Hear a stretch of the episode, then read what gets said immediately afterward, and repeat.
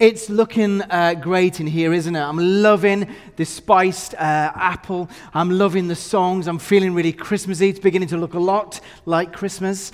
Uh, it's great. I'm loving the Christmas jumpers as well. There's quite a few vintage Christmas jumpers kicking around, which is great.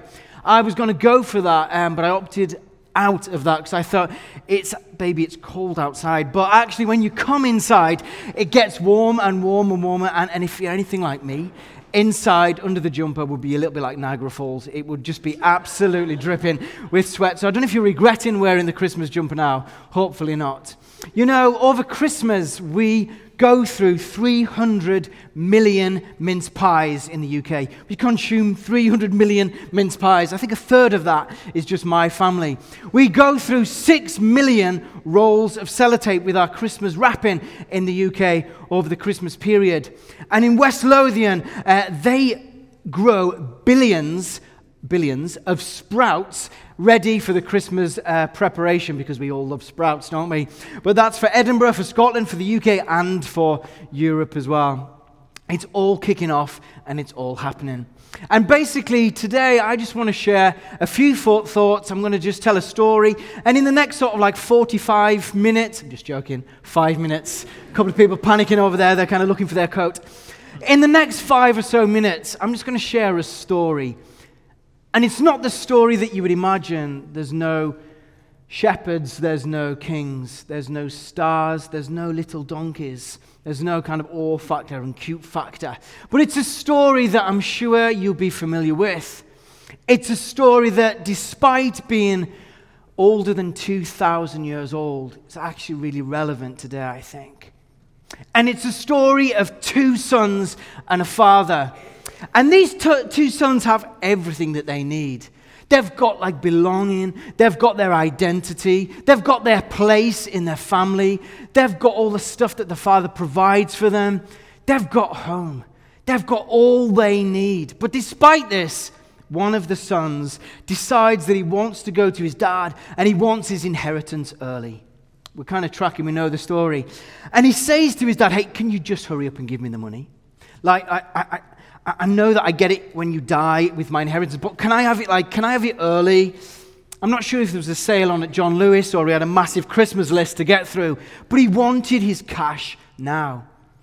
And we've got to remember in this story, in this setting in first century Palestine, that was a massive insult. Like, basically, saying that to your dad was a little bit like saying, Can you just hurry up and die? Can you just hurry up? And die? I can't wait for my inheritance. Like, I just kind of need it now. So, yeah, yeah, just, just hurry up and die. It would have been an awful insult. So the father, heartbroken, shamed, humiliated, but willing, gives his son the money. And the son goes off to spend, spend, spend. If you kind of imagine it in today's setting, he would have gone all out. He would have partied hard. He would have been at all the nightclubs that you would want to be at. He would be eating at all the top restaurants that you would want to be at. He would have been maxing out on his credit cards. He would have been going into his overdraft. He would have been binging on Netflix. He would have been doing the whole Amazon Prime next day delivery every day. He'd have been just buying, buying, buying, buying. But the problem was, it didn't satisfy him. It, it, didn't, it didn't fill him. I think maybe in, in, the society that we live in today, we can get caught up, can't we, in this whole thing about fame. Like we can be famous in five minutes, sometimes for only five minutes. But it can be about fame and followers, and we can get caught up in it all, and we can come up empty. The son in our story comes up empty. Jim Carrey, who's an actor and he's a comedian who we all know, Jim Carrey once said this I wish everybody could become rich and famous and have everything that they ever wanted so they see it's not the answer. Everything they ever wanted because it's not the answer. So, here in our story, the son, he's literally maxed out on the spending. He's broke. And the problem is, the turning point comes where his money runs out, and so does his popularity. His money runs out, and, and so does his friends. And the story hits an all time low when he basically becomes homeless, he becomes jobless, he becomes friendless, he's broke, he's lost, he's cold, and now he's hungry.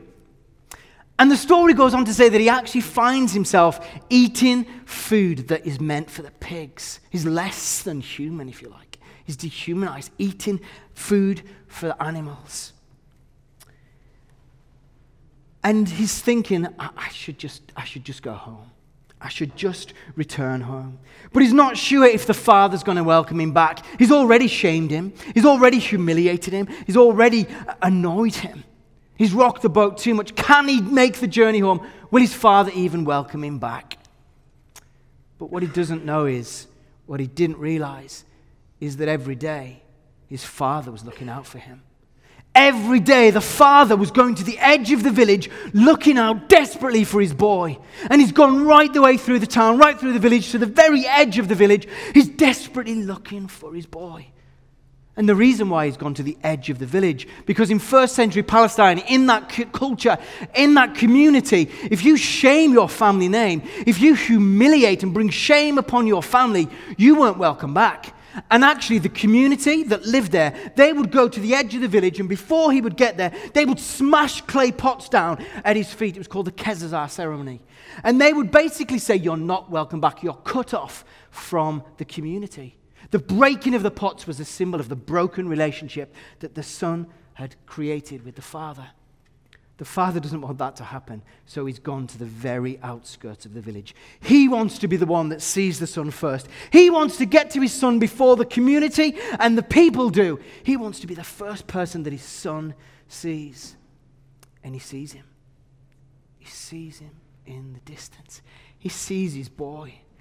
He sees his son far off, messed up, broken, dirty, tail between his legs and making his way back home, he sees him. And do you know what the father does? The father begins to run. He's going after his boy, he's running after his son. What we need to remind ourselves is in this culture, in this setting, men over the age of 30 didn't run. It was embarrassing, it was humiliating for a man over the age of 30 to run. But he doesn't care. The dad doesn't care. This is his boy. He's going after his boy and he's running towards his son. Remember the clothing that they would wear, first century Palestine. It's a long gown. What does the father have to do? He has to gather his gown up, he has to pull it up, exposing his legs. Again, a big, massive cultural no no. He pulls his gown up so that his legs are free to run, bringing shame upon himself, bringing humility uh, and, and, and uh, this humble act, a shameful act of, of just exposing his, his bare legs in public. And he's running to his boy. When he gets to his son, imagine the joy that's in his heart. This is a dad who's been desperate for his son to come home. And he is running towards him, his heart exploding with joy.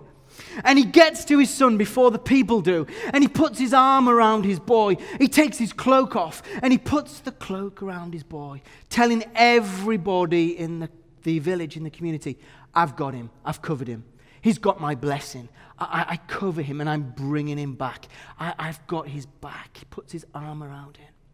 He then takes his ring off and gives him his signet ring. He puts a signet ring on his finger that says, You are part of my family. You belong. You carry my namesake. You're my boy. And then he walks him home. He walks his boy home.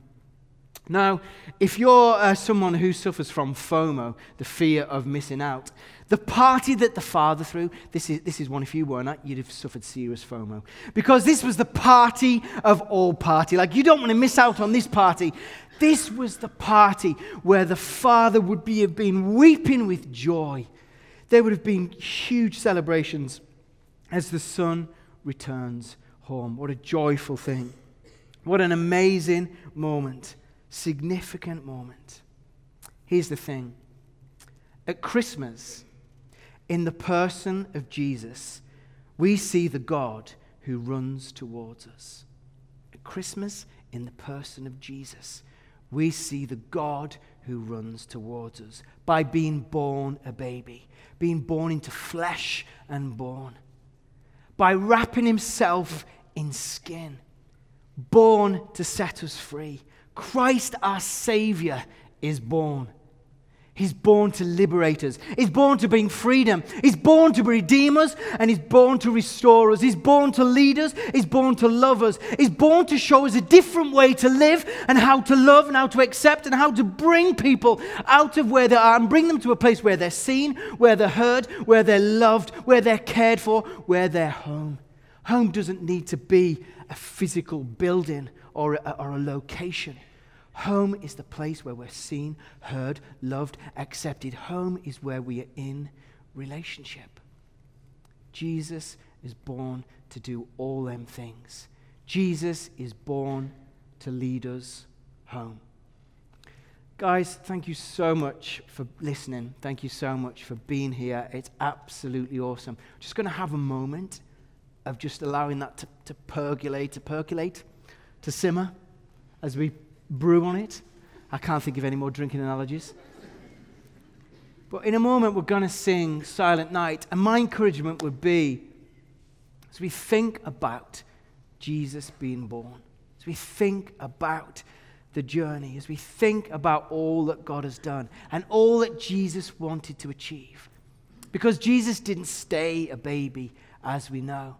He achieved all these things. He lived a life that's just incredible. He actually lived a life and he gave his life, not just exposing his legs, but humiliating his near naked body on the cross, given of himself, and not dying, not staying dead, but coming back again